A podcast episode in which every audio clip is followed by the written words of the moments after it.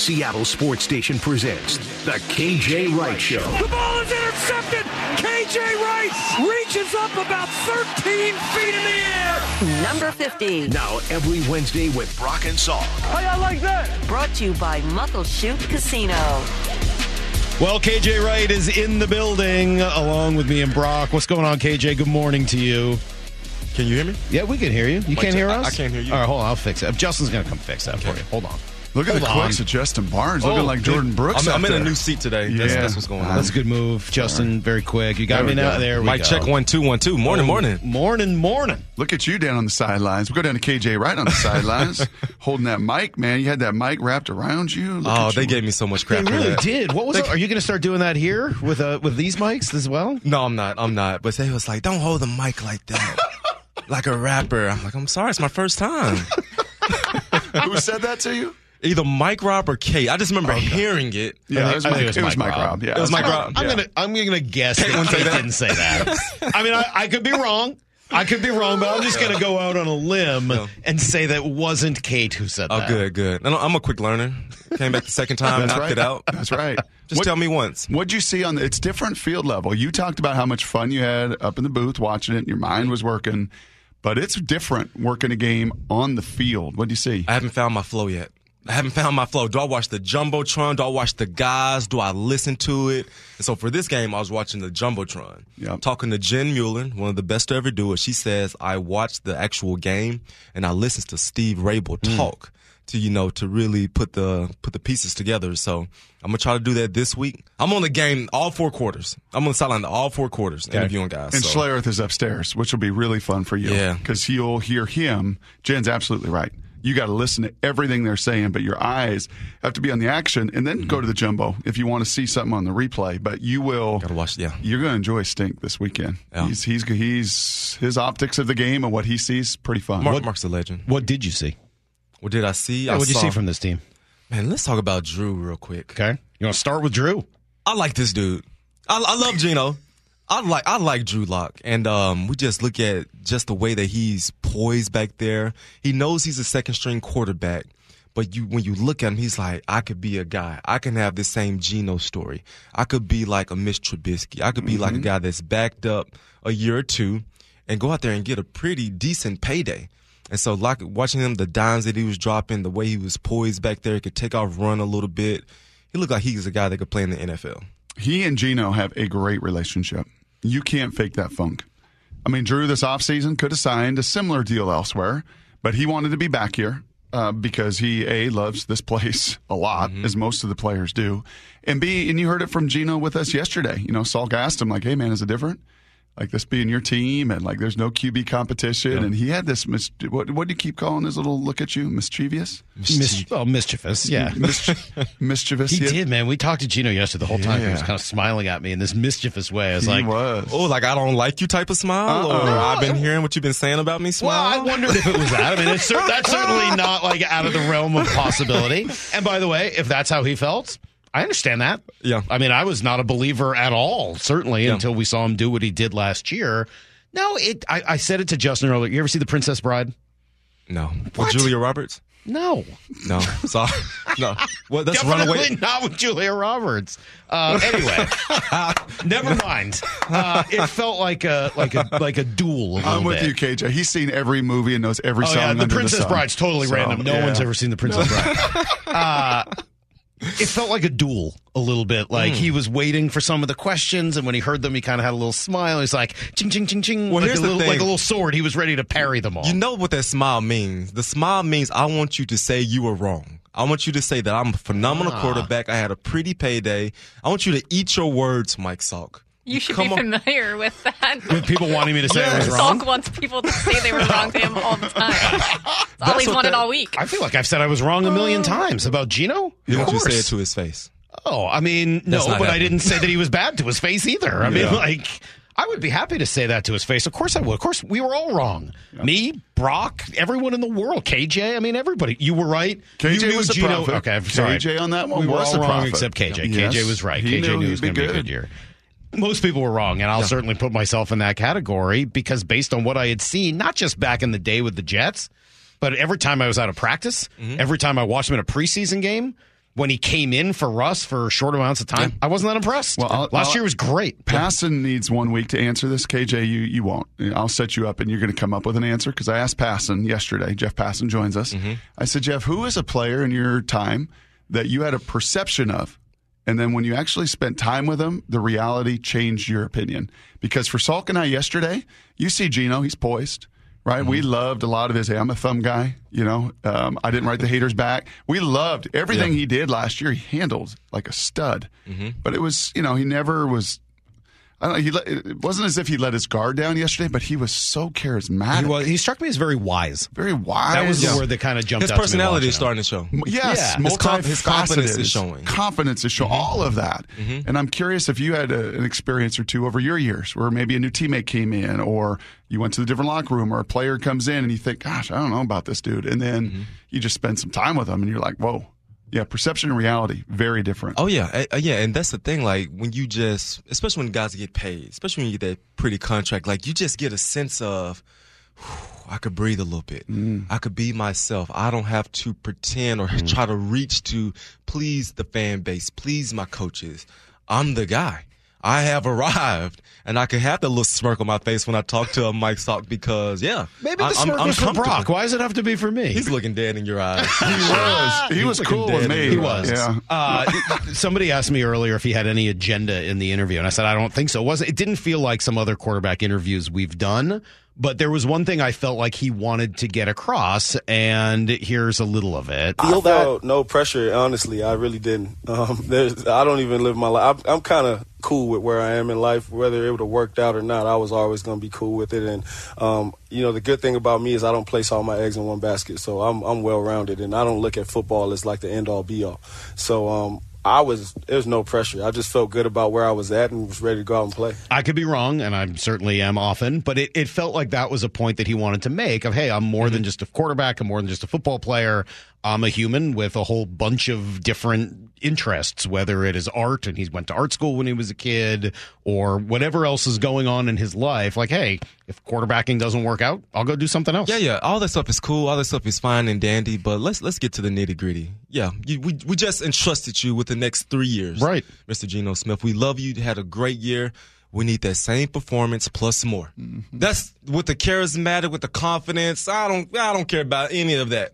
When it comes down to week one, when the LA Rams come into town and those next 17 games we have, I want to I want to see that same mm-hmm. Pro Bowling type performance. I want to see that same comeback player of the year. I want to see that same chip on your shoulder that you had. I want to see that grit. When you have all these weapons on this football team, ain't you to slice and dice these guys up like you did last year? It is That's, interesting. that's the expectation. How do you feel about that sort of? Maybe I was reading too much into it, but what I heard was this: like, hey, I, I'm a person, not just a player. And I feel like I've sensed some of that from more modern athletes in the last few years mm-hmm. than 5, 10, 15 years ago. And I, I was sort of thinking through it a little bit last night because, on one hand, they're absolutely right. Of course, they're fully formed human beings. They're not just, you know, athletes. They have more to them than that. On the other hand, I wouldn't have any idea who they were if it weren't for the fact that they go out and play sports for a mm-hmm. living, and that's what it is we all watch and talk about them for. So, as a guy who mm-hmm. very recently retired, how do you kind of put those two parts together? It's hard, Salk, because we identify and people identify us as football players first. Let's just cut to the nitty gritty. When people are, you got to play football. When you walk around campus, they they recognize that is a football player. When I go to when I go to Safeway, Well, look at shop your traps. I mean, that is a football player. the neck and traps like that guy. and and it, Still. And, and it sucks because I went from being a football player from Pop Warner Middle School all the way to 32 years old. Yep. And it's like you go through this identity thing like, yeah, I did this my whole life, but I can't put that helmet on. I'm not that same guy. I am a person. And it's like you try to fight that battle while you're playing, saying, I'm not just a ball player. I'm a human being too. Mm-hmm. Because you know one day is coming. You know one day that you won't have the Seahawks logo on. You know that one day 80,000 people won't be screaming for you. So you try to prepare yourself now while you're playing. Like that's another side to me. I do mm. have other interests. But at the end of the day, right now, you're a ball player. you're, you're, you're a ball player. And so that's just how it is. That's how people see us. You can embrace that. Embrace it. Yeah. But don't try to like try to. Yeah, I'm a, I'm a human being too. We know that. KJ, I But got a this how we- hard this is how people question look for at you you. next segment. I got. I'm gonna give it to How you. we're already the done with a segment. Oh, we're done. Yeah. We, we need more time. Yeah. No, we no, already need more Stay on- time. we still have time. Here 50 minutes. Stick around. We got so much more with KJ Wright, both the football player and the human. He'll stand with us next on Brock and Salk. I'm not a football player. This, this is Brock and Salk Powered through the Alaska Airlines studio. Back in mornings from 6 to 10. on Seattle Sports and the Seattle Sports app. I get the privilege of sitting between two giants, KJ Wright and Brock Huard, one to my right, one to my left, as it's the KJ Wright show here on uh, the Brock and Salk show, and it's all on Seattle Sports on 710. It's complicated. Y- We'll go through it another time. We'll, we'll explain how all of that works simultaneously. And a power forward from Olive Branch, Mississippi, six foot five. KJ elevator. Wright, yes. the elevator. That small forward from Puyallup, six foot five, Brock Huard, and at point guard, oh. five foot eight from Oh. All right. Massachusetts. five ten. 5'8"? That's five ten. He's he's been he's been shorting me height inches for as long as I've known him. It's obnoxious. I'm five foot ten. I went to the doctor two weeks ago. How dare you? Right. How dare you say We'll have something Justin like take that? a picture during break of you No, and that's standing really between unnecessary. KJ and I. I don't think Here we need to do that. No, Let I think- picture judge it. I think I'll just be behind you guys. Maybe that's the best way to do a picture Hold on, like that. Mario's in studio. No, Oh, that's not Mario. no, that's G. that's G. Oh, I thought that was Mario Edwards. G Scott. You can only see G's hat from where he's I at. was like, Mario Edwards coming in studio. Teasing, we got Mario Edwards coming in the. We do have segment. Mario Edwards is going to join us in about Good 15 tease. minutes, but that that's G Scott, who, f- for reasons unknown, is just hanging out in the control room. Because he loves it. He loves I know. sports. He just loves it. Yeah. Uh, KJ, t- I asked you this during break. Gave you a couple minutes to think about it. Yeah. You've said this a few different times. Oh, Geno, you know, how he's got to manage all these assets and people around him. You've said about Clint Hurtt a couple different times over last season as well. Like, okay, how's Clint going to do this? Who's got more on their plate this season, Geno or Clint? Without question, Clint Hurtt. Without question, defensive coordinator Clint Hurtt has so much on his plate from a standpoint of I have so much talent on this football t- on this football team. I got backups that should be starting. I got guys that's on contract years that are here trying to prove themselves. I got this run defense that I want to get fixed. I'm tired of the media talking about it. I need to get this fixed he has so much to manage and he has so many people to make happy on this football field, mm-hmm. right? I just look at, for example, a Coby Bryant. I just look at a guy that had a phenomenal rookie season that's getting playing from nickel, going to safety. How can I get a Coby Bryant on the football field? How can I get this guy on the football field? I have a first round pick who's been battling a hamstring, who I'm sure Jody Allen wants to see her number five overall pick on the football field. How do I get? How do I play this young man? Hmm. I have a run defense that was 30th in the league. How do I shut this noise up? Hmm. I got Hall of Famer Bobby Wagner, Devin Bush, Jordyn Brooks, three guys. They're on contract years. How do I get these guys on the football field? Talk to me, Brock. Like he has so much to manage, like so many. So, so one thing I would think, and, and maybe I'm off on this, having not played the game like you did, but one thing I hear a lot, certainly about defensive players and especially pass rushers and defensive linemen, is that rotation is good. That that getting Yes. guys to play 60% of the snaps, they can go 100% of Yes. the 100% on those snaps rather mm-hmm. than going 60% on 100% of the snaps. Mm-hmm. So, is that could that be true elsewhere? Could it be true at linebacker? Could it be, um, or is that really just for defensive linemen and DNs? It's only for those defensive linemen and DNs. If you look at a cornerback saying, "Hey, we're going to rotate you. We're going to let this guy get about twenty percent of the plays," they're going to look at you sideways, like, "What are you thinking? Who are you talking to? I'm not coming off this football field." So those guys go 100% on every play? hundred percent every single play. I'm not coming off the football field. It's either me or it's him. Pick your poison. Mm-hmm. What do you want to do? The rotating stuff. We saw the rotating stuff with Mike Jack and Tre Brown last mm. year. That's not ball. That's not ball. No, no one wants to see that. We don't want to see mm-hmm. the rotating. We want the guys out there finding their groove, playing with them. I, I'm all in. I'm all in on you playing from the first play to the very last play. Players don't like the rotating stuff. From getting your groove to just gelling with your teammates. Imagine if I'm there at that linebacker and I played with a Tre Brown last last series. Hey Trey, Trey, oh, oh no, it's Mike Jack. Like, no. You want to move and groove with your boys. You want to move and groove with your guys. Up front, you could do that. We don't talk. We don't. You know, we hard. We get them guys lined up. Go do your thing. But I, I, got, I got to talk to a Bobby every play. I got to look at my backside. I see a Julian Love. I'm talking to you every single play. I know how you move. I know how you operate. I know how you think. That's what you want from your guys on the back end, and so it can't be their rotation. Help me understand one thing. As you teased beautifully, by the way, Mario Edwards going to be with us here in about ten minutes or so. Help me understand because you are part of it. I never could understand it. If if I said it once to Salk, I said it a hundred times. I'm like, I don't get this base defense. I don't get base versus nickel. I don't get base versus 11. And Pete that year was just like, no, we're going to play base. We're going to play base. We're going to play base. And I just didn't understand that. Can you help me understand that? Because there may be a chance this year we see three base linebackers in Bush, Brooks, and Wagner. Mm-hmm. The, the mindset of a coach, defensive coordinator and head coach is, I need the best 11 guys on the football field. Okay. Period. We saw in 2019 it was myself, Bobby Wagner, and Mychal Kendricks. We wanted those guys on the football field. It was base personnel, but we called it Buffalo because we was playing versus 11 personnel. Same, same people on the football field. Yes. But when it's 11 personnel, we're going to call it Buffalo to get your mind right for And, what's for, and for people to just 11 personnel is three wide receivers, right? Yes, sir. Yes, so sir. people should know just that means one tight end, one running back, three wide receivers. Yes, and um, and when you look at this team, who are my best guys? Where's the strength of this football team? I would like to think they think it's nickel, and so we saw in game Might be dime. Seriously, with all those guys you're talking dime. about, it might be dime. And I made a joke in uh, production meetings. I said, Coach Hurtt, I was joking around when I said you may try to go dime versus 12 personnel. I was joking around, but I was I was pretty serious at the same time because you got so much talent. And so when you look at what they may do, 12 personnel, that's one running back, two tight ends. They could they could pass it out there. For the most part, you may you see some runs, but you want your best guys on the football field.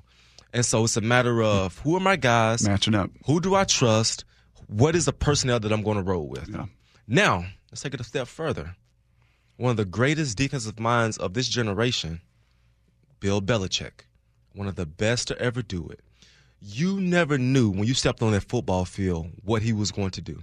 He could come out there, go bi- Buffalo, base, nickel, dime, and that's what the personnel was. I think he to went be. goal line. I think he went goal line versus 11 personnel in that Super Don't do Bowl. that, Brock. No, it just came Can't out help it. yesterday. Sherman Pete, we're talking about it yesterday. Are we going to play that for KJ next After- segment? yeah, we're for, yeah, Yeah, we probably, should, Yeah. right? And um, but stuff like that. Let's see. Pete how- seemed like he had a little agenda in there, by Yes, the way. he He, he had a little something he wanted to say to Yeah, Sherman because about he was kind of tired of hearing everybody say how Bill outsmarted us. Like, no, we outsmarted Bill. We actually had the personnel. They were late Pete getting it in. That was. Pete had a little something to say to Sherman there. Let's, yeah, I felt like that was very nice to each other.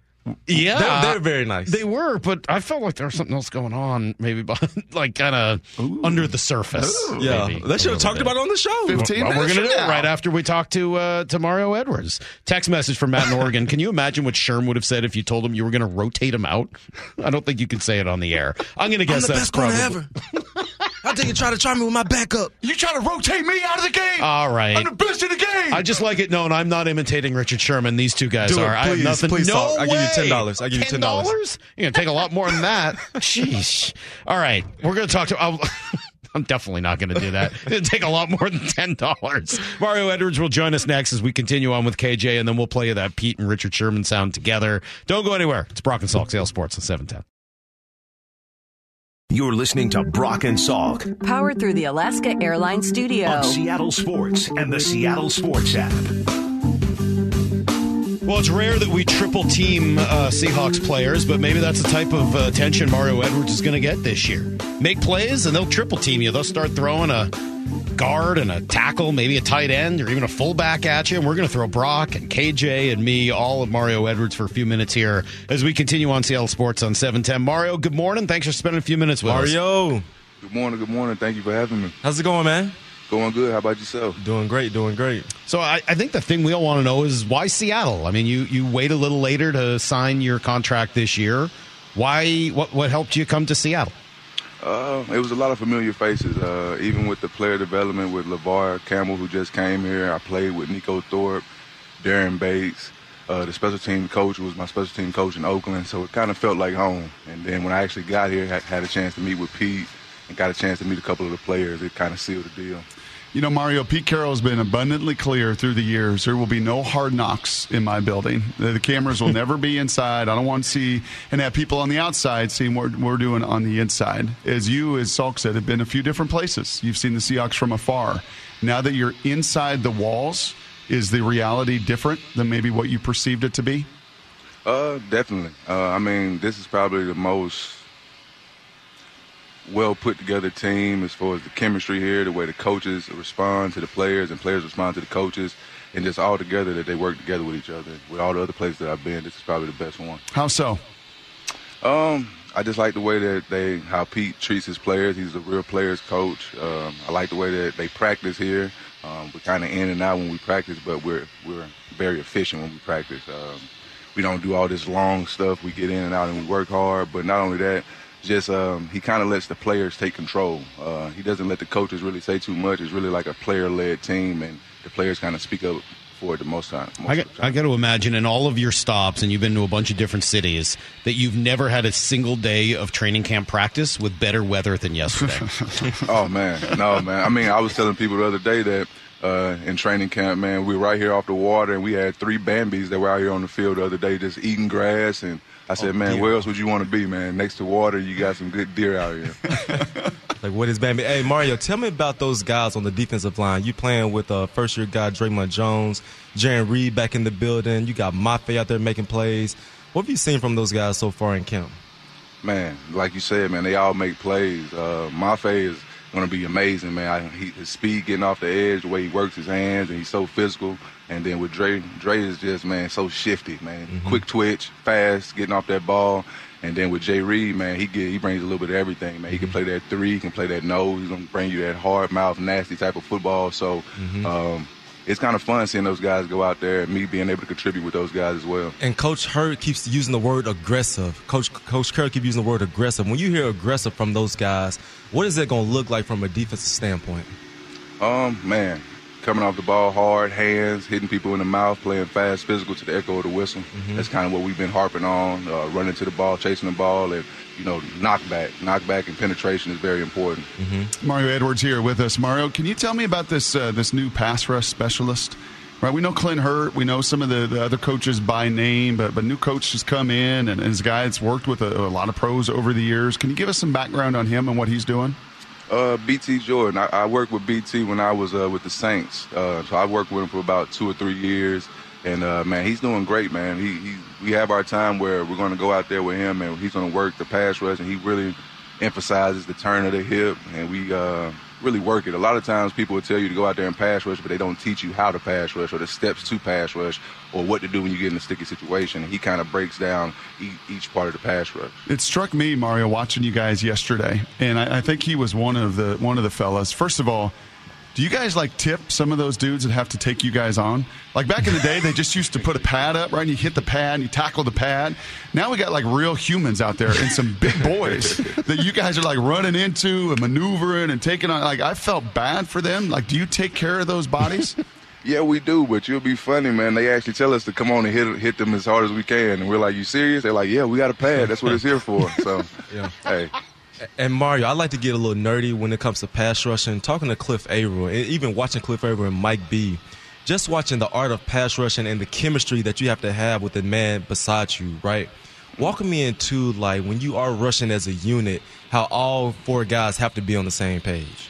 well, you know, all four is one. You know, if you if you have the middle push, and you got to make sure you get the middle push. If the three technique guys is two way go, you have to make sure everything balanced. And even in practice the other day, you know, uh, getting familiar with my players. You know, mm-hmm. me and Jay Reed looked, and he called me called my name and just gave me a head nod, and I knew with that head mm-hmm. nod we had to run a game. So just getting mm-hmm. familiar with your with your guys, and to where you don't have to communicate. You just look at him, he looks at you, and you guys are kind of on the same wavelength. Well, hold on just a second because we just talked about continuity being important in linebacker and secondary, but the big guys you need to keep rotating and, and everybody's got to eat and everybody's got to play. So, how do you develop that kind of trust if you're rotating as much as you all like to do as well? Uh, it's all about communication. You know, even when we're in the meeting rooms, you know, if he if he's working with Jay Reed or he's working with Mafe and he's saying that he likes to run a stunt like this or like that, well, one, sometime during the season we're going to be in there today. So I take that note that okay, if I'm working with Dre and Dre likes to work his text game like this. He likes to run his exit like this, or vice versa when it's with Jay Reed or how it goes. So once you communicate and you kind of pick up what they like and how they like certain games and stunts and how they like to rush, you kind of figure out how you communicate with them. All right, enough of this D line talk. Let's talk about the best position group on the football field, them linebackers. hey, let's let's talk about some linebackers. Tell me, man. Just I obviously played with Bobby my entire career.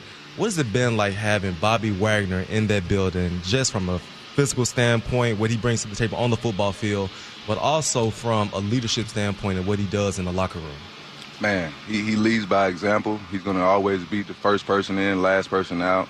Um, and man, you know, you, you see it when you're watching film and you're not actually in the building. But just man, every play and team run or any other play, he literally maybe takes a few steps and he knows exactly where Mm-hmm. the ball is, and it's almost like clockwork. It's almost unbelievable. So just to be able to uh, be around a player like that, and then he's able to get you a line, or he may give you a, a call that puts you in a better position to make a play, has just been amazing. Mhm, And you've been on a few teams. Is there any linebackers that you play with that's similar to him or up and young coming guy that you think could be the next Bobby Wagner? Um, I would say the only type of person I play with that's probably in the same conversation that's that's good and, and makes plays a lot. I would say is uh, Demario Davis. Oh, Uh, that's my New guy. Orleans. Double D. Yep. Double D. Well, Yep. These linebackers on this team, specifically the guys outside, I mean, there's some physical freaks out there. I mean, watch just being at practice and seeing Boye run at his size, seeing Darrell Taylor and the way he's built, seeing Derick Hall and his gigantic legs. w- which of those guys has sort of that most physical freakiness? Um, man, they they're all uh, freaky in their own way. Uh, but I would say that during this camp, man, uh, Darrell, I mean, um, D Hall's long arm has been very scary, Mm-hmm. man. Just being able to see how he lift those damn offensive linemen up off their feet and Mm-hmm. put them on their butt. That's been very freakish to me at his size. What do you make of the shorts? I told him he gonna have to he gonna have to pull them down some for me, man. They're a little too short. Yeah. Yeah, I think we're, I think we're all in agreement there. Hey Mario, last question for me, and I'm going to ask KJ this later and, and over the weeks ahead, because you've had the opportunity to play in def- different defensive schemes. What makes, in your mind, a great defensive coordinator? Um, I would say one that, that listens to his players. Um, you know, we can all draw draw it up on X's and O's, but when you're out there and the bullets are flying, if you see something, you know, just being able to come back and communicate, and then actually being able to change it, versus someone being stuck in their own ways and saying running like this, running like that. Just being able to communicate and work with your player. Like that answer. Good stuff, man. This was fun. Thanks for doing this with us uh, this morning. know you got a lot to do and uh, practice to get to today, and meetings and everything else. So we won't take up any more of your time. But thanks for spending a few minutes with us, and uh, we'll talk again.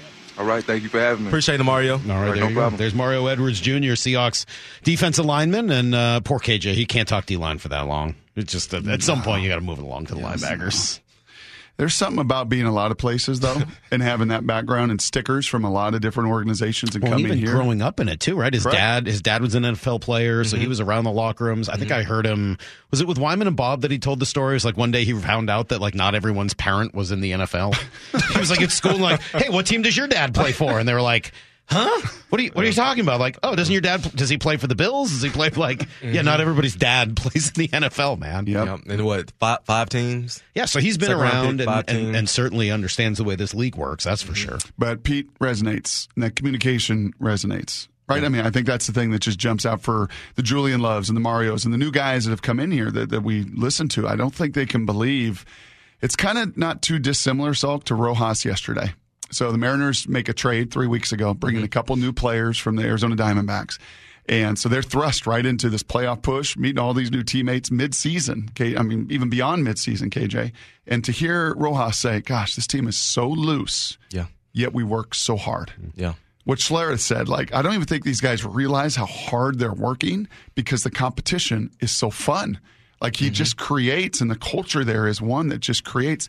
The walls were shaking yesterday, KJ. Were they? Oh, they had a couple days off, right? They they had Sunday off, Monday the players were off. So yesterday, like we do our show in the building, and during break I walk out and in the wall, and like the the cabinets are Oh, like that. shaking because the music is just blasting in the team Mm-hmm. room, you know. And I think there's probably free throw competition or some other fun stuff going on. Mm-hmm. But how does Pete navigate that looseness with that competition. He just has a fine balance of he knows when to let you go hard and they know when to pull the reins back. Oh, guys, I need you to give me everything you got. We're going to put the pads on, cleats on, go out there music blasting. But hey, I need you to do this for two or three days and going to scale it back. Walk through tempo. Put on the tennis shoes, put on your hat, but dial into the details, mm-hmm. dial into the focus.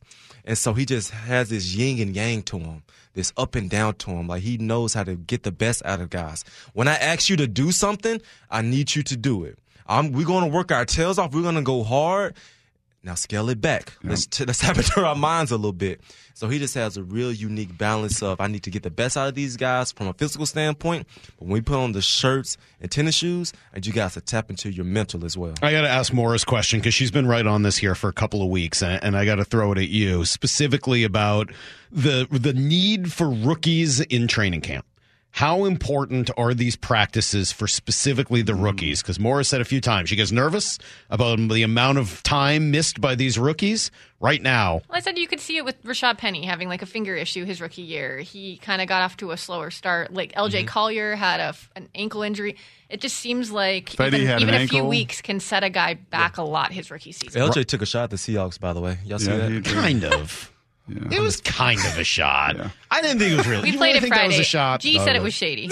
I said it wasn't that shady. Like, what's It's he a supposed preseason. LJ. What is he supposed to say? Like, oh, Don't say was- anything. Don't say anything about They- Seattle. You don't say anything. They asked him how it was different. He was like, "Hey, no, no disrespect, but those guys didn't know how to use me, and these guys are." Like, what is he supposed to say? I stunk there, and I stink now. I mean, like, what? What do you want the guy to say? Come on, that's Th- not Thank fair. Thank you, Seahawks, for drafting me first round. he I'm- did I- say all that stuff. He did say all that. Okay, man. so Devon's out. I can't believe I'm defending Jaxon's Jaxon's now out. Uh, Mike Morris is now out. You go through the list. Kenny Oluwatimi has been out. is now. Olu's out. Like McIntosh is out. That's six. Six of their guys. And, and Mara, think about it. These guys are out in practice, right? You're missing reps. You're missing learning the scheme. You're missing developing that chemistry with your teammates. In what, two weeks? Yep. Cooper Kupp is coming into town. And in two weeks, Aaron Donald is coming. Matt Stafford is coming into town. And you want to get all of those, that, that stuff done in training camp. You don't want to do that week one of the regular season. And um, but they're going to have to step up. They're going to have to grow up at some point in time. But you don't want to see that happen week one. You week two, worried week about three. Devon? Of all of those, Jaxon's played. He's gotten a lot of work in. The others were going to be somewhat role players. Derick Hall's been available. Man, Mm-hmm. he gets mentioned a bunch. Schlereth said the exact same thing as Mario, as you've said. Like this dude's just grown man. Mississippi Mm-hmm. strength is different. So there have been some that have gotten their work, and Charbonnet's getting his work. But are you getting concerned about Devon right now? From a expectation standpoint, we Number took, five pick, highest ever. we took you this high. We expect you to be on the football field and OTAs and training camp and preseason. We want, we expect this from you from an expectation, from a standpoint, and from a uh, coaching and management standpoint. Yes. Now, from a physical standpoint, he's battling a hammy. yes. all he do is run. All he does is run from sideline to sideline, going from nickel, quick twitch, 40, 50 yards down the field. That's a lot of that's a lot of mileage that you got to put on that hamstring. Mm-hmm. So what Look they, at him looking more. Look how nice he is. Yeah. He keeps looking at Mora to help answer her. Like, that- you- KJ, you're so kind. He's a teacher. huh? So kind. So what they have to do is take those expect, expectations off of him. Hey, you're our guy, but we can't throw you in the fire week Hmm. one. You signed a four year contract. This is a long duration of you're going to be our But guy. KJ, they got Jalen Carter out there balling in Philly. You But can't- KJ, he's the number five pick. But KJ, you mentioned the name Jody Allen. But KJ, 23 million guarantee. But KJ, he's number five overall. Listen, I don't need Devon in September. I need this young man in November and December. And so I know even as coaches, they can get antsy like, this is our guy. We got to play him. We got to show that he's the one. No. Slow. What's, what's the old, what's the old bull, young bull? Y'all know what they're saying? Y'all know the mm. old bull, young bull story? Yeah. Do you know the story? I You do know like the you story. know the story. No, I know the story. Don't. It's not like you and the Princess Bride. I know about the. no, you, yes, I know about the two bulls. The- to the fan base, to the fans, listen. One day I'm gonna explain the old bull and young bull story. You have to take that old bull approach to Devon Witherspoon. He's hurt. He's battling. Slow and steady wins the race. The tortoise Yep. and the hare. I know That's that one another too. one. I know that one too. So you got to take that approach. I don't believe that one too. By the way, that And, hare's um, going to beat the tortoise. That's not right, man. That hare's going to win every time. Like that, I've never really liked Even a hare one. with one leg hopping is going to beat a seriously. turtle. Seriously, suck it Uh, up. I've been to the tortoise races, turtle races at bars and stuff at night. Those things do not move fast. Trust me. Yeah. You know who is going to participate in September? I think just based on where a lot of these injuries are, is Jake Bobo. I'm watching these games and I'm looking at the fact Jaxon Smith-Njigba's hurt. We'll see if he can go week one. What Pete said three to four weeks not yesterday. playing week He's one. not playing week one. Nope. That's my gut. You got D. Dareke Young. Eskridge is hurt and isn't going to be here for the first six weeks of the season. Quite frankly, I'd be happy to never see him again. And you've got uh, Dareke is gonna Dareke have- Young is going to have hip surgery in all likelihood. Oh, he's having surgery. Yeah, he's got a that's- core they issue. got a little core Yeah, hip hernia, thing, yeah. so that doesn't look good. Is Jake Bobo your third wide receiver when the season starts? Absolutely. I mean, is there And, anybody else who's jumped out to you more so than him at the wide receiver spot? Uh, Landers a little bit. Speedy guy. He's a tall uh, rookie. Yeah, has some speed to him. He's the one from Auburn Arkansas. or Ar- Arkansas. Arkansas. Dude, that guy can run, He can run. Very inconsistent. but he's also hurt. yeah. Jake Bobo was out with the ones. I was getting in a little argument with one of our media buddies, may or may not. I used to work in this building. Oh. And he was trying to tell me Bobo's not making the team. I'm- What? I'm, like, he'll be practice squad. They're going to get. Who I'm- said that? I'm not going to mention the name, okay? Same initials as mine. I'm not going to mention his name. I was like, bro, he, who went out with the ones? Who did Pete highlight in the press conference yesterday say, you know what we need to do? Go back and watch Charbonnet's run and watch him block and knock two dudes down on If that they wanted opening him on the practice squad, they wouldn't mention his name. Correct. Right? They'd Yeah. be as quiet about it as possible. I don't see who the third wide receiver is right now if it's not him. And did you- is it Cade Johnson or I mean like some of these other guys? And did you guys see the routes that Bobo ran in week one and week He's out there, big six foot four frame, and he just comes smoother, you know, just slicker, slicker than ever. Runs a slant. Yep. No, I'm not. I'm running a slant and go wide open both times. The way he can maneuver his body, just how smooth he is, the way he can go up there and high point the ball. He's the guy that I believe that Geno can trust. Like you got to be able to trust Yep. your receiver. I've heard Joe Jurevicius. Remember that? You played against Joe. I've heard that. Now, he's not as big as Joe. Mm-hmm. Joe was like six six. Brock, you know who this guy is? He's Jeff Samardzija Yeah. from Notre Dame. Wasn't he a tight end? No. Oh, no, He was a wide receiver? He was a wide receiver. a receiver. big, Yeah. like long haired. He was a pitcher too. Right? Yes. Pitch for the Cubs. Yes. This is exactly who Bobo is. Hmm. And a guy that just has a knack for getting wide open. And when he does get his hands on the ball, when the offensive coordinator does drop up a play for him, hey, this is this is your route tree. This is what you do well. Mm-hmm. We're going to utilize your skill set and bring out the best Okay. in you. KJ, All right, we got time. five We- we got about man. five minutes. Here, it's KJ, time. you're going to break news. You're going to tell the people something that has never been said before about this play. Wow. All right, here we go. This I don't want was to talk Super Bowl. No Super Bowl, please. Oh, KJ says no. We have no choice. Let's go. we have no choice. Let's go. like moths to a flame, everyone is with this play. So uh, Richard Sherman and Pete Carroll talked yesterday on Sherm's podcast. KJ's got his head in his hands already, and yes, they did discuss the famous final play of the Super Bowl. Infamous. Yeah, you guys are so mad at me and so pissed. We're hurt. I, I, I wish I could feel it the way I should feel it, but you know, that, gotta play- keep that play just happened. It wasn't like by design. It wasn't. There was no agenda. That play just happened. You guys couldn't hear it for years, but. When we got down there, if you remember, we had one time out. Mm. And so as soon as we got there, I said, one of these plays, we're going to have to throw it to get all four plays. Cause I'm always in, make sure that we have a chance to get all four shots. Right. So we run the first play, and I think what happened is Bill's late. He sends in the goal line team, mm-hmm. and we had already sent in eleven. Right. That went through the the play callers, and mm-hmm. that's what led them to throw it on that down. Right. It had nothing to do with anything else. We've practiced it a million times. It was just the way we had prepared. So I was rock solid on on the philosophy of it. Mm-hmm. It Yeah. just was the worst play that could ever happen, you know. and the guy makes a, He made a heck of a play. of a I- I- lifetime, I- I a play of a career, Career. for everybody's career, really. and it, and it turned all of that so dark, so instantly. And I- if you remember, my moment was, I bend down and think, oh, shit, got to take this. You know, I thought this is the one of those moments that you prepare for. You got to be the epitome of poise, handle it, and own it. There's nothing you can say that's going to put it any other place. It was just as catastrophic as any moment could be. But the thing was, had we won that game, we'd have We'd won the won next another. one. We'd have won again mm-hmm. because we went back to the playoffs anyway. Again, after with all the turmoil, it was a great team, man. We were a great team.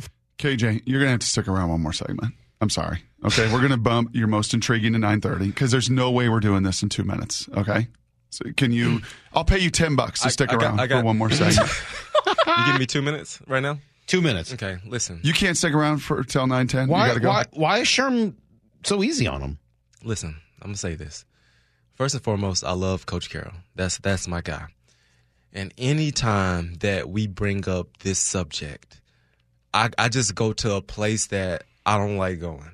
Like you see red, you get angry. I, I, bro, I, I don't get angry. I get my my heart just starts aching. My heart really starts aching whenever we do have to talk about this. And um, I talked about it with everyone. I talked about it with Luke, with Jermaine, with me, but I talked about it with everyone. And when it does get brought up again, it's like it just takes me to a space that I want to be in. So we can dive more into it in the next segment. But um, he said a lot right there. He said, uh, he said, Coach, he said you guys couldn't hear it for years. No, to this day, I still. But he was thir- saying I'm what thir- you can't hear was that it wasn't an agenda. Right. Oh yeah, yeah, no, yeah, no. I don't. No, we, we can move past. You don't that. believe that. No, I mean, no, no, we've no. talked about that before. No, he wouldn't dare do such a thing. But I can't. I can't hear anything. But we lost, and my dreams was crushed. That's all that I could see, and I get all that. I, I think that makes perfect sense. I don't think anybody would disagree with that. I think what what Pete, if I could interpret for Pete, I think what he's saying is we we got screwed up. It didn't work out. The other guy made an unbelievable play, and I think Pete is sort of saying it was the wrong play call, but that the philosophy, at least maybe that's what I want to hear because it's what I think, but that the philosophy he's saying was right. Yeah. You were going to have to throw it once. Be, in order to get all four plays, and there was no agenda. Yeah, no, Those not- two things shouldn't be even in question. How could those two things even be doubted? No, no, no, no agenda. But when you look at what they were in, I saw Darrelle Revis, Malcolm Butler, Brandon Browner, and my, my history of, of running goal line. n- And that- the safety. there's not that many corners on the football field. Yeah. That's just that's just what I see in my history. We don't run corners when it comes to goal line. And um, just take it a step further with the philosophy of the play call. Philosoph- so, there's philosophy and there's what you should do. There's philosophy and there's what you should do, Mike. You give me that Geno smirk right now. I disagree with you. You know what I'm saying, man? I just I, I could I don't I don't I don't need philosophy at this point. In All my hold life. on, hold on, hold that thought for a moment. We're going to come back. And if before- this is too hard, you can leave. if it's- Okay? if, if you don't want to go there, I'm going to give you every right to leave. we just need a couple more minutes of your time Yeah. to truly go through this. It's KJ Wright, Brock and Salk, Sale Sports on 710.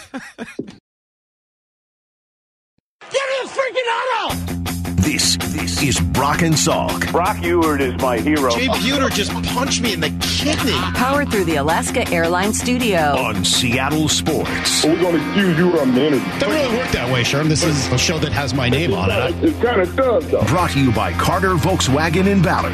Now, here are your hosts, Brock Huard and Mike Salk. Hello! All right, I'm sorry. We need a couple more minutes with KJ. Brock's making him stay. I had nothing to do with this, but Brock's making him stay for a few more minutes. Hey. KJ, can I tell you something funny? Talk Because. I Talk could tell this is hard.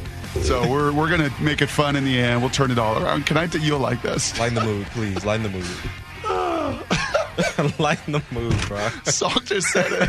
Salk just said Sherman's a lot nicer to Pete than he was me. And I was like, when? What? What did he do to you? Oh. Oh, that that little open. So there's a Seahawks executive that said to Salk one time, "Why do you play that?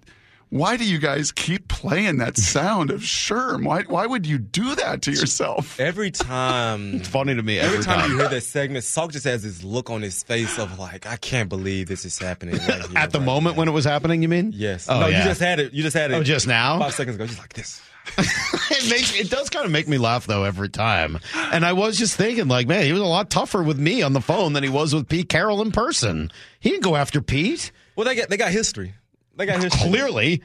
But he's, he had no problems So burying Sherman Pete in the press I mean, and his Sherman Salk got history. not, not quite as much. No, I'm not going to pretend that's the case. But he had no problems burying Pete on the way out the door. We're told there's going to be this big, you know, meeting of the minds on the moment that changed history, etc. Mm. And it seemed, I don't know, kind of. Was he soft? Yeah, it was it was um, it was a very peaceful conversation. It was very it was a very peaceful conversation, and I believe that it was an opportunity for because both of those guys had those moments. Sherm with the look on his face that he had, Coach Carroll when he was bending over. Those are the two guys that NBC showed like was just completely devastated. Mhm. And for those those two guys to have that moment to talk it out, you say how you felt, I say how how I felt, but there's no back and forth. There's no this should have happened. It was just I'm going to get this off of my chest. You get it off of your chest, and we can keep moving Two, forward. two little insights as I, that I take into this. And again, if it's peeling back too many layers, we can just stop. There's two little insights, KJ. Play it for me, and I'm, I'm going to stop it at some point. But play, this was Sherm and Pete yesterday on Sherm's podcast, and I'll tell yeah, you you guys are it. so mad at me and so pissed. We're hurt. I, I, I wish I could feel it the way I should feel it, but you know, You gotta keep that going. play just happened.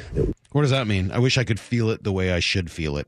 That's what I'm trying to think. Yeah. That's that's what I'm thinking. I wish I could feel it how how I- you guys because he didn't want to go down that road of conspiracy. He just flushed that because it's not even. It, I don't know. Do you ever get in arguments with your wife, and you're like, "No, I'm not even thinking that at all, honey. I'm Yeah. trying to understand where you're coming from, and I screwed up, and I'm trying to relate to you, but actually, that thought never even crossed my mind. It's, it's not even possible for that thought to cross his mind. It's it's not even possible. But for a lot of guys, it did, and then that narrative was blown up, mm-hmm. and it was created in the social media realm. Thought all of it was anti-Marshawn. It's funny. I, I read that a little bit differently. My, my, my, I thought what I was hearing, maybe it's based on what he says next, is yeah, I couldn't. Allow, I don't allow myself to think that way because I don't think I screwed it up. Yeah, and- I, I think we we had to throw the ball, so mm-hmm. I'm not. I don't feel it the same way you do. Right. And, and with that, what you just said, Brock, that's guys' own personal stuff that they have to heal and get over for themselves when it comes to him wanting to be the guy. No, not at all. Coach, Coach wanted to win. Correct. He, he wanted to win the ball game, and he put his coaching hat on in that moment. Yep. He put his coaching hat on. Like coaches all have these these theories and these philosophies. When we get in this point in the football field, zero timeouts, one timeouts, three timeouts. This is how we're going to operate. That's right. You have to. You have to process the game ahead of mm-hmm. it, mm-hmm. and he did. And I want four shots at it. You know. Yep. wasn't like by design. It wasn't. There was no agenda. That play just happened. You guys couldn't hear it for years, but when we got down there, if you remember, we had one timeout, and so as soon as we got there, I said, one of these plays we're going to have to throw it to get all four plays because I'm always in. Make sure that we have a chance to get all four shots. Can we all agree on that part? Yes. I mean, they ha- they, there's no way to run it four times with the clock, right? You've got to throw it once, correct? If you want to make sure you get all four plays. Yes. Um, yeah. No. Timing wise, yes. With the timeouts. I mean, there's right. Yes. There's Uh, no way to run it four times. So we run the first play, and I think what happened is Bill's late. He sends in the goal line team, mm-hmm. and we had already sent in eleven. Right. That went through the the play callers, and mm-hmm. that's what led them to throw it on that down. Okay, so that's where this thing gets a little hairy because the Patriots did a whole hour special, KJ, and it was how brilliant Patricia and Belichick were. They put goal line out there. That's mm-hmm. been the whole narrative, and you're just saying, hold on a second, they got three DBs out there. Yeah, what they did was they brought in an extra defensive lineman. Yes. That's what they did. They Yes. brought in an extra defensive lineman. Correct. And but they took- still covered up with their three and corners. they took a safety. Like they took a safety out of the game. Yep. Yeah. So what it looked like, you saw from the sideline. They Is it a 44? Is that what you would call that? Uh, no. It's more of a bare front. It's just Yeah. a big goal line front. It is Yeah, a goal and- line and front. what they did was, I, I remember watching it vividly. I remember looking at it with my own eyes. They they ran this group of men on, and you see these big guys. I saw a big guy running. They was doing some signal, and so it looked like, Sure. oh, they're bringing the big boys out. Because upstairs in the Mm. booth now, Tater, somebody looks at the personnel coming on, and he's got to call that because that then dictates what Right. you're going to do offensively. Yes, and so that's what it looked like. But they don't have an extra. I mean, you you you have three wide receivers on the field. Yep. They don't have an extra corner, right? No, they have three corners. Three corners Oh, of so they safety. Do. Oh yeah, they had Revis, Browner, and Malcolm Brown. Okay, yeah, I guess you're right. Yes, they Okay, so three got corners. three corners. They just brought in big bodies to play a goal line Hmm. front and a safety, and they got the matchup they wanted and made an unbelievable play. So Pete right there is trying to say, yeah, we kind of got them, and Bill's kind of saying, no, we kind of got you, and that's the fun little back and forth. And ultimately, Malcolm Brown got all of us. Yep. And on a play call that we have, ha- we're done hashing that out. There's way too much risk. Mhm. Way, way too much risk. Yeah, and um, you and I and I know that Coach hears the agenda. I know he hears everything. I know he hears that agenda stuff. Yep. We wanted this, we wanted that. He, this man wanted back to back Super Bowls. Yes, he did. He wanted back to back Super Bowls. Period. There's no who cares who. He doesn't get anything out of someone else being an MVP. Marshawn Russ, he doesn't get a bigger bonus than, Nope. than, than you know anything. And so um, it was just Just okay, it's down. It's too low. I don't like seeing KJ like this. So I'm going to spin it forward for the last minute, KJ, and I'm going to leave it I got with the this. look on my face. Yeah, I'm going to just say this. Dude, I'm gonna cry. Yeah, time. time. I'm gonna cry just watching KJ. He's so I I I, I Do you know I the band It. Poison? Yeah, Yeah. yeah. Every rose has a thorn. You ever heard that song? No, No. Yeah, it's it's, Nah, it's a great one. Yeah, It's right at the end of The Princess Bride. The You can wound watch it then. heals, the scar remains. But I'm going to tell you, in ten years, and what this showed me is that if Sherm and Pete get back together and they can do that in ten years, man, when you all are celebrated, it will still hurt. The scar will still be there, but the amount of love is going to be unreal. Now here's the thing. Here's the thing that, that will help KJ right heal, is to get another Super Bowl. I, I I'm going to make it before it's all said and done with KJ Wright. I will be a Super Bowl champion. I'm here right now saying this on Seattle Sports Radio. You coming back and playing, bro? No, you look good. I can't play. Your traps look good. I can't play. How about late season signee? I would never. I would never. So you're talking as a media member, a coach, coach, No, I, some way, some, I, executive. we're, we're not going that far. Okay, all right, we're all not right, going all right, that far. But right. that that will help me heal. Mm, if I could hoist a, lo- if I can get another Super Bowl ring on this uh-huh. finger, that will help KJ right heal. Okay. That's the only thing that can do it. That and I'm makes going to make it sense. happen. All right. Well, there you go. You've heard it here today. A stated fact. KJ Wright will win another Super Bowl in some capacity in order to make the wounds heal. And I'll Love state it. one more fact. That's the last time. I said Yeah, that to a certain someone a couple weeks ago. That's the last time I'm ever going to bring this up. So that's the last time that we get to bring this I'm up. never bringing this up again. And I wouldn't have brought it up today if it weren't for Sherman Are you Pete. crying, Salk? No, but Salk, I you got tears in your I don't have well, maybe a few. You But I, I've, I've become very weepy in my Gosh. I'm very weepy in my old age, and I just you're watching seeing on the, the stream, raw you got emotion tears in still. What is it? Uh, nine, years. years, later. Yeah. It's unbelievable. It's Yeah. it's it's It- it- it amazing how time. powerful that moment truly was. I I remember where I was. I know you know where you were. Certainly, KJ, I know Yeah. where you were. So I'm sure everyone else. Not again, KJ. well. From All right, here we're on, done. baby, We have to let poor KJ go. Uh, We'll do our most intriguing Seahawk coming up at 9:30. We got to talk some baseball as well too. We got to talk about the Mariners and their win streak. Stick around. We'll give you everything you need to know next.